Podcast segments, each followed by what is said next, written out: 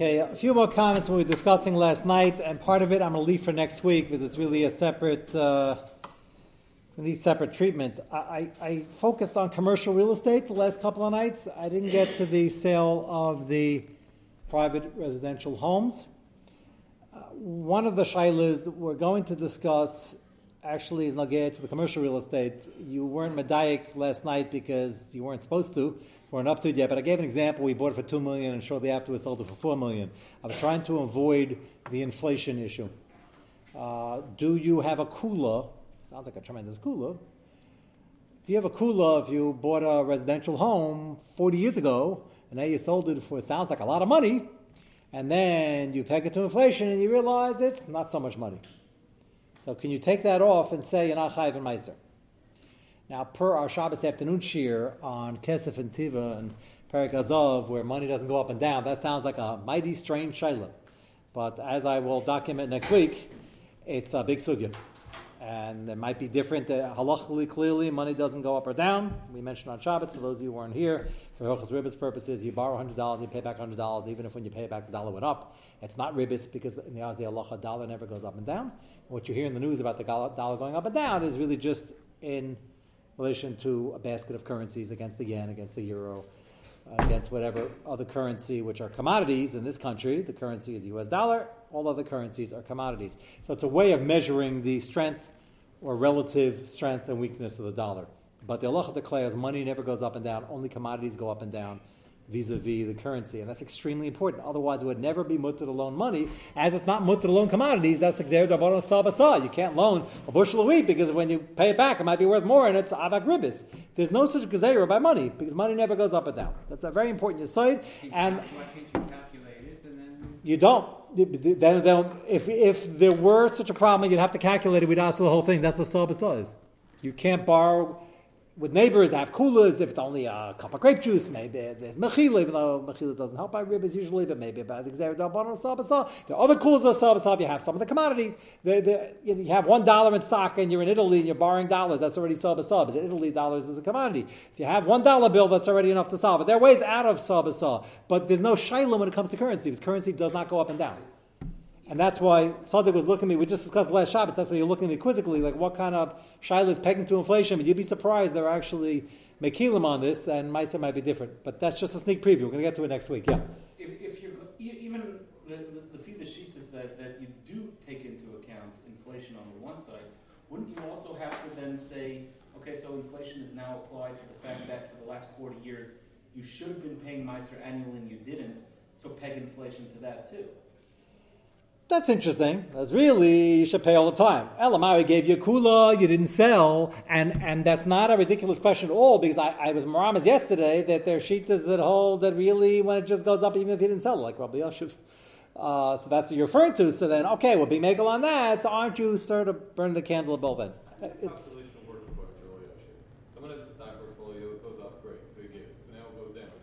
you take it back. Rabbi Yashiv is not going to burn the candle in both directions either. You can't take it back from the honey. No, you just next year, hopefully every year you have meiser money, you'll lower your profit margin. The minhag is not so, and that's what I want to get to now. So we're going to mitzvah Hashem next Monday. We're going to get back to the. There'll be a lot of meiser, but those years that went down, people have doing. You can get stuck and be not, and then you end up. There are some areas where Meiser owes you money and you owe Meiser money. If you're giving, again, the sheets of the whole you should give right away, and then monthly, and then quarterly, and then twice a year, and then annually is the biggest cool, as we mentioned. You could often be ahead and then may not be having such a great year. It's not about owing you money. It can owe you money. Owe you money, quote. I'm not paying. No. Let's say you're making a cheshbon. You normally make a cheshbon at the end of the year, and you give throughout the year, which is a good idea. Why wait till the end? You have a mitzvah. People come to you throughout the year. You don't tell all the people coming to collect to come December 31st. You give throughout the year. This is a very common shayla. You give, people generous. They want to give, and they're expecting, and then all of a sudden they find they're way ahead. That's what I mean by owing. So they say, okay, well, I still might come out. The year's not over yet. And then the year ends, and you're still way ahead. So does Meiser owe you money? Well, you're not going to go collect from the Aniyim. But next year, you can start deducting that. You can't take profits and loss and start carrying over. The IRS allows that. You got to judge profits and loss within the year. But if you overgave, if you can call it that, then you can. There's what to discuss. Yes. It's not. No, you were giving an anticipated. It's not stop pie in the sky. You gave actually $10 million thinking you were going to strike gold. You gave according to your normal pattern, and then something went wrong. So you gave ahead. I think it's important, people. I think it's important, Kula, because you should want to give ahead. The spurts of Meiser aren't always so even. And you have a project now, and people can be afraid to give if they can't even it out. So I think there's a lot to be said for that as far as giving. You were saying? Yeah. I was wondering what Yasha said to give on a regular basis. I thought he meant just don't save it to the Two different things. He held you should give B'Koshe quarterly, and then there's another thing he said, I don't know how much he pressed the second thing, Halach L'maisa, but I do know that he held that it's not even a pasha to wait. It's the fact that you it's now worth more, and like and you should know. If you think back to everybody in the room, to a lot of their giving and portfolio valuations, many people probably wish they would have given it when it went up. Maybe even they wish they would have sold. But it's the same thing. It went up, and you're worth more. You made this money. You choose not to sell. You know they have a saying on Wall Street with the Dover Achers and the Bulls. You know that saying? So I won't. Saying, but I'm not accusing anybody of being the davracher. But the ani now, you're worth more, and the ani, it's money. You decide you're going to hold on. You're taking a risk with your profits, with the ani's meiser, and then you didn't sell. You're a doctor. You don't work on Wall Street. So you probably never heard the same. But the davracher, what? The davracher gets slaughtered, and the bulls, they're bulls, and the davrachers. You mean they don't say it like that with the davracher? You mean they have a different... That's right. Yeah, something like that. I don't know how to spell the whole thing, whoever knew would do it. But it depends who's running, but, anyway, so... yeah, okay, so in between, okay. I never heard davracher. Well, that's just like a Gemara Pesachim. That's not my doing. So the point over here is that it's not such a strange havamina. You made money. You just decided not to cash in, but you wanted to make more. Maybe that's right. Maybe that's not right. My minig is lahakol until you sell. I will say. Why is a stock any different than having the physical commodity? And you didn't sell it yet. Right. The difference is that the physical commodity, you're saying the physical commodity can go up, and you're holding a position in soybeans, and it went up in a hanami, or Baruch would say it over there also. So then a house. No, because a house is not your house is also an investment. You're not buying your house to make money. You're buying a house to live in it. In the good old days, people bought a house. They lived there the rest of their life. Now we have a very transient society. So let's say a person did buy a house. If you bought for investment, so he would say the same thing. The building went up in value. If the minig was to shot it up every month or year, we don't do that. People like to know what the real estate is worth. They don't necessarily shot it up all the time. The stock has a very, very clear, definitive price. And so do the commodities, by the way. Okay, the minig is not so. We wait till we sell. The problem I have is that people come to me and they say, I sold. Same argument as yesterday. I sold, but maybe I should be chayv myself. It's all part of the business. I'm just growing the business. You say, that's strange. Ellie's having a problem with the Havamina of the 1031 exchange. So you'd have a problem with this Havamina also. And how is he growing his business over here? The answer is he's growing his portfolio. And as soon as he sells, he has standing orders either to his broker or today to his computer. He does it himself. He throws it right into the next thing. So would you say, well... there is no things that similar type of 1031 exchange by stocks. No, by the way, there is a concept of portfolio allocation, and you want to, if you rebalance your portfolio, you routinely sell certain things to buy other things. And only organized people like you. People sell. That's like vintage. That was you saying that. No. There are people who, they balance. If they have a money match, they balance from time to time. But usually they're selling to make a profit. And then they tell you, I'm just building my business. They say, why are you building it? You just made money. He says, no, because if I build my business, I keep it in, I grow. I have more margin power, and I get more protexia, and all that might be true. Might see, you sold your stock. So you don't want to pay it now, so you use you don't want to pay quarterly, so you use your fiscal year. And then do your profits and losses against that. But... you got to pay meiser. You can't just now. And then some people say, no, I have standing orders and I get dividends. It's reinvested right away. And it is. But you made money. So I had this conversation with somebody recently who's been doing this for years. He said, I have dividends, it's throwing off dividends, it's throwing off this and that. It was always reinvested. I don't even know what's been going on the last 20 years. I said, there's one sheet paper at the end of the year, which Fidelity will send you, or whatever, Charles Schwab, whoever you're using, and look at the thing, and it says exactly how much. It's not a rocket science. Take that number and then divide it by 10. Is there a 401k? So that you could, the whole investment vehicle of the IRA and the Roth IRA and all that is to grow it, and you're not having any benefits. So that pashas, you wouldn't have to, if it's a regular IRA, it's a Roth IRA and a regular IRA, and then variations of each. If you're taking out the money, a salary, and paying taxes on it, and paying your MISO on it, and then putting it in, so do that. If you're, and my little Roth IRA is everything's prepaid beforehand, and it grows. Ask beforehand though. Let's say I never took the money, went straight in, and I can't even touch the money by law till I'm without a penalty, till I'm 59 and a half. Do I have to even pay? I have a tzad l'kula. You don't even have to pay myself on that because you're not touching until you take out. That's a bit of a cool. When it grows, you certainly don't have to because you don't plan on touching it then. But as soon as you take it out, then you should. You're choosing to put it in. Like yes, that's the same problem. It's a bit of a problem with the 1031 because I made the money. If the employer gives direct, sometimes they give half, then you didn't choose. This is what they're offering. You either put it right in.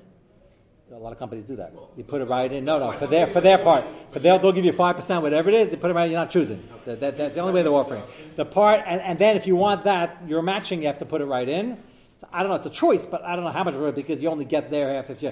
But let's say there's no deal on the table, you're doing your own, and you're choosing to put it in, then it's more of a threat to say, wait a second, you just made money, and the Aniyim want their money, maybe pay it first. Then you have more of a svara. I was thinking more of the corporate, when they give, and the matching, where you have to give if they're giving, maybe there's more of a tzad that way. That's what I was saying, is if you would theoretically pull that money out of the IRA, you would have to pay all the penalties. No, 59 and a half.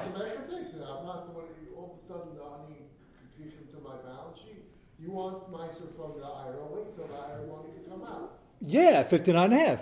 Right. No, but he's tinying. That's Akiva asked me first, when it grows, you have to pay. That, I think you don't once it's in. The question is, you made the salary, as you say, you're choosing whether you want to put it in now or not. Part of my net income that I'm choosing to put it in IRA instead of a stock. Yeah. So that's a fair argument. If the corporation's doing it direct, you also made money, quote unquote, but that's going directly in. And if the only way to get that is if you give in, that's where I'm a little gray. If it's completely your choice, I think that is a good side. Then it's more similar to 1031 exchange. And when you have a matching program, you pay miser on everything? Ultimately, you have to pay miser sooner or later, just on the corporation's chelek. They're not offering you, do you want this in salary? Do you want us to put it in an IRA for you? They're putting it directly, and then you can't touch it. No, so then the other way, you can pay a penalty, but it's made not to touch. But the other way, you can always pay your miser up front. It's not us to give you miser. That one. Nobody has the shiloh. What's us? You can pay as much value. The shiloh is a trigger of here. But the other way to look at it is you would have had to grow your IRA at twice the pace that you now have to. Which means you're now cash positive for 50% more than you otherwise would have been. Good, but you don't have any benefit of that money till you're 59 and a half. Because I normally would have to give $100 a month into my IRA, but because my company's matching, I only have to put $50 in, which means I have $50 more in my bank account. But you don't have to put anything. I figure out taxes when I'm doing my MISA calculation, so you have less of a tax, so you can pay more. That's grandma. That you don't have to worry about. That's nice of you. That's part of the calculation? That's a side benefit. You don't have to. Your tax bills, whatever your tax bills, you take off the top and you're left with your income. But you look at that anyway. It's not whatever the bottom line is. No, but Uri's asking if there. You're saying I would have had to put it in, but you don't have to put in anything. So they're not saving you money, they're offering you... But the Rav is saying that the money the company is putting in, they're not giving me a choice. Right. They're saying putting it in, so therefore it's not miserable as of yet. Because I can't touch it. It wasn't my money first, so I can't touch it. What it is doing is it's freeing up $50 more of my money. So even though I can't touch it, it's It's not freeing it up, though. It's not freeing it up. You had das. You don't have to put in anything. Freeing up is only when I had a choiv and they're paying it up. I don't know. A lot of people do. A lot of people don't. Some people seem to max out what they can do. Yeah, some people, right. Some people max out anyway. They're like, yeah, I'm not mufu. Different perspective. What happens when an employer pays the health insurance?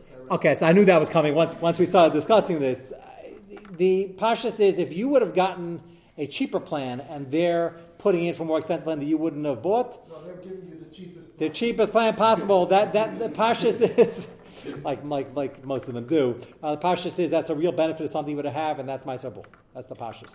So then why? So the reason why Moshe says. You don't, when because you're not having use of the money. The health plan is money I have to spend now. Here, I'm not going to see this until 59.5. But you're going to buy health insurance. You're going to buy health insurance. Whether you're writing the check or whether your employer's writing the check, whether you ever touch the money is irrelevant. But it's not touching the money. It's something I'd have to do. The point is, what if I have a house insurance bill of $3,000 and somebody comes over to me and says, I want to give you cash. I know you have a cash crunch. Where do you need it? Says, do me a favor. Can you write it out to Prudential? Of course I have to pay myself on that. He just took a bill I had to pay. I had no choice.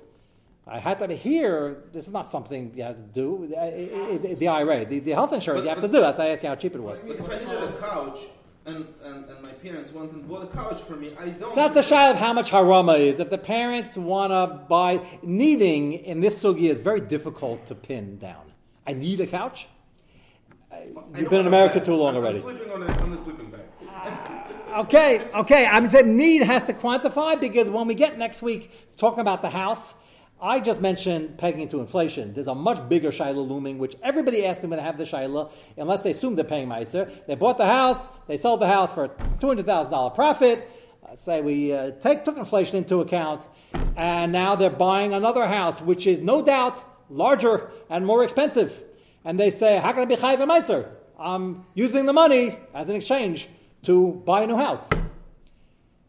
So I'm just giving you a heads up. Well, we're going to get to this next week. But I say, well, what do you mean? Of course, you made money and you're now raising your standard of living because you made money. That's where 90% goes to you and 10% goes to the name. He said, no, I need the whole thing. Of course he needs the whole thing. He's buying a more expensive house. So he said, but it's an exchange. I need the house. And now you have to define, what do you need the house?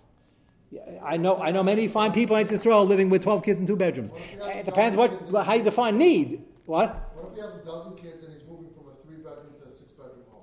As I said, I am as American as you are, but there are plenty of people. You'll say it's always the aniyas and ashiras is always measured according to what's going on in your neighborhood. I get that, but to declare, first of all, you have to ascertain what a need is, and second of all, you also have to prove, even in Titzalamra, it's a bona fide need, and there's a major shalom bias that's bursting out of the house, and there's a health concern that people are too close to each other, which is not the case in the above, except for maybe the shalom bias issue, and it's a bona fide need. So it's a bona fide need. You just paid $200,000, so we need a bona fide need. So pay a meister, and then the bona fide need. Why is that? What does one have to do with the other? I'm just throwing out the questions. We'll get back to that next week, but it's not necessarily a convincing argument.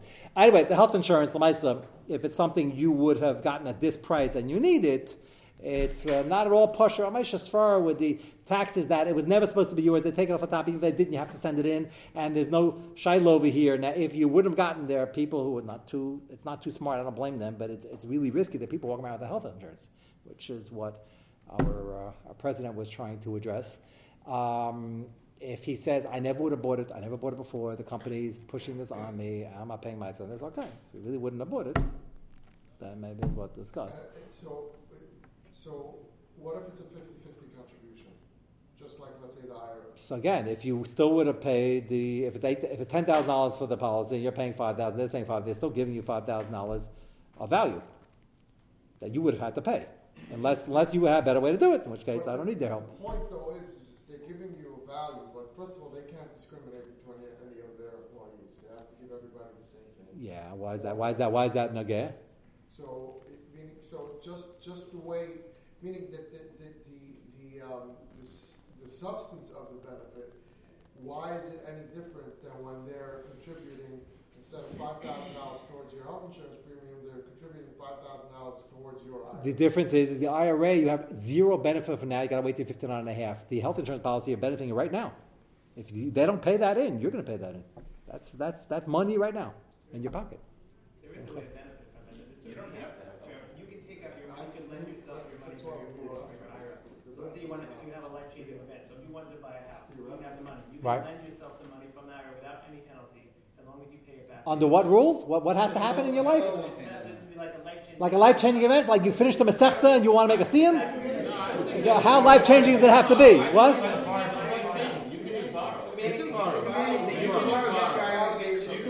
You can borrow interest free? Yeah. No. You pay yourself interest. That sounds like fun. But it has to go back into the IRA. If you don't, you lose. And what's the interest rate?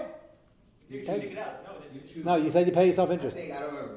No. Is it a low rate? You choose the rate. What? You choose the rate. It's getting. No, it can't be less than 4.1 or 4.3. It can't be a prime. Okay, that's not going to hurt anybody. But one second. The whole reason. I have a kasha on the IRA. The whole reason why they're so overly protective, I'm not saying in a bad way, with the pounds and everything, is because they want Americans to be forced to save and to have his money. People start borrowing money. They're gonna lose it and not gonna be able to pay it back. Well, then you owe it. So then you get the penalty. You have to pay within 60 days back. If you don't, you lose it. Oh, it's a short-term loan. No, it could be long. No, with a Unicade, it could be like... Okay, so you're saying that's Teves Hanam? You'd have to, you know what? I would give you that, the differential between your prime rate interest and what you can get from the bank. If you get it somewhere else, then that differential will be a benefit. It's more than that. Why? It probably raises your credit worthiness. It does? I don't know. If you have an IRA to fall back on as far as an asset? Nah. This guy's in the business. It's an asset. If you want to buy a building and they're looking at your whole picture, maybe they'll throw it in for, it's like money you can use. Yeah. It matters. Okay. It's good, but then you have to measure the very low level. But it's not cash. That's all I'm saying. It's not direct cash. It is, because you'd have to pay it out of your pocket. I'm saying, if you tell me you wouldn't buy it, there's a different story. Okay. So then I bavard people like you, but I also said something nasty about people that wouldn't. I also said something nasty about people that wouldn't buy health insurance. Okay. Anyway, we will, Mitz Hashem, next week go into the house with the inflation issue. I want to mention, so we cover the dividends. The fact that it's automatically being reinvested, I don't think it makes a difference. He's got time again, he's growing his portfolio. What does that have to do with anything? Measure what you made by the end of the year if you're doing a yearly calculation, do your profits and losses, and pay your miser. I don't see why that's different than anything else. Whole life insurance policy? Same thing. So it's part of your... You can't touch it. You can't? They don't send out something in between? It increases the cash value. Okay, so then until you pull it out, you're not pulling it out. Your Yerushalayim will pull it out. And what happens if you don't die? Then you get it back? I'll let you know when that happens. Okay. Two more items. I only have another 2 minutes. Okay, I'll mention one more. We'll have time. So next week, Mr. Shem, I want to go back to the house issue, and then I have one more copy from the Igros Moshe. We mentioned before the summer the very important sugya of giving business to Achenu Bnei Yisrael, buying from Achenu Bnei Yisrael, trying to give the business, trying to make sure you're mahana them in any way possible, giving them a job is the highest form of chesed, and shopping by areas where you can be mahana them.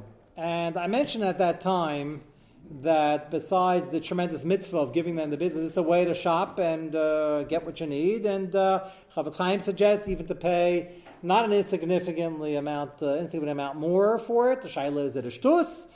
Sternbach, if you remember, at a tshuva, maybe that's only a hiddur. Make your din, it's only a drop more.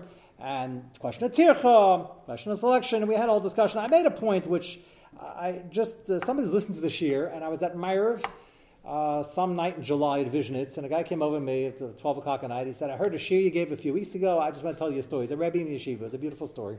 I mentioned during the shir that besides the tzedakah aspect, the chesed aspect, and the chevrashaf, the importance, crucial importance of the ambiance and the tznius in a Yiddish store, especially clothing shops, as opposed to going to Goyish stores and going to malls, is so self-evident, I didn't even want to say it then. I said it anyway because, unfortunately, to some people, I tell this to Bochrim and parents all the time, and some of them say, that's poshut, I would never bring my son Daughters are not too good either, but certainly sons to a makom like this, where they're going to see more preachers than they see in one shopping trip to these places than they see in 6 months in yeshiva, like the davar pashut ma'od. And sometimes the bachram understand, the parents don't. Sometimes the parents do and the bachram don't. Sometimes they both do. And unfortunately, quite often I bump into people and they look at me like I have two heads. Like, well, I can't go shopping in a geisha place for pizzas, so I'll just keep my eyes to myself and tell my son to do the same. Tell his 16-year-old son to do the same. So I don't know what planet they were born in. It boggles the mind. If you can't get it somewhere else, okay, it's a shvera galus, and you try your best, you go to it off time. But if you live in New York, you live in Muncie, you can get anything, and paying a little more, and I would say, Sternberg said, maybe a shtus legabit stavka is a chumrah, maybe yeah, maybe not. Here's a shayla of Olam Haba, it's a shayla of Nishmartim, it's a shayla of Hiram Ram, it's a shayla of Kamba Vakami Yisurim and Mercholem. And I still meet people who don't fully get it. Both from the parents, the mothers, I expect less from because they're each one's a heilikas tzaddikas, they don't get the whole thing like why can't they just men and bachram just behave themselves and keep their eyes to themselves, and so I get that they don't quite understand as much, although they follow instructions because they're from, and I try to tell them it's not good for anybody's neshama. But it's a davar pashut ad ma'od. You live in a place where you can go for a pair of shoes, a pair of slacks, a pair of whatever, you're buying a suit, and not have to be metamten yourself with all the geishikite and all the pretzes. It's a davar pashut. And this Rebbe, who's a Rebbe in one of our fine yeshivas, told me that he mentions this in class all the time to his bachurim. He has that even before that age group, and he got an irate call from a parent that it sounds like, stories you hear from the 1950s, and the Rabbeim used to talk about TVs, and the fathers used to come with a baseball bat wanting to hit the Rabbeim over the head. It sounded, but the problem is we're not in the 1950s, and I don't get the parents. The parents are, I thought, B'nai Torah. And they got an irate call from a parent. Parent said that my son told me you said I can't take him shopping, and now I got a problem. Where am I going to take him? Mind you, this lady lives in Muncie. And he asked, what do you want to buy? And whatever she said, she says, well, the store's over here. And there's one in 306 and there's one in 59. She says, yeah, but I like the prices better over there. She gave all sorts of terutzim. And it came to a feverish pitch when she told the Rebbe, and the Rebbe told me this story. He got such nachas, but she didn't. I don't know why. She said, you brainwashed my son because I wanted to take my son. And my son said, I'm not going. And she said, it's more expensive. And my son told me, my eyes are more expensive than that. And that's where the mother stopped. And the mother said this, I don't get it, said it angrily, instead of calling the Rebbe, giving an achas call, the Baruch Hashem, you saved my son, you saved me, and my son now understands his eyes are worth a lot more money than anything I'm going to overpay, maybe somewhere else, so I'm not saying you will. She called angry, what kind of far is that? My eyes are more expensive. Why just keep them closed? So I was very impressed with the Rebbe and with the kid. The kid, well, by the way, was I think in 4th or 5th grade, as he's learning early, and this message has to be vetted more and told over more and understood more because it's a davar pashut ad ma'od. So with that said, maybe we'll reiterate it again next week, but we're out of time.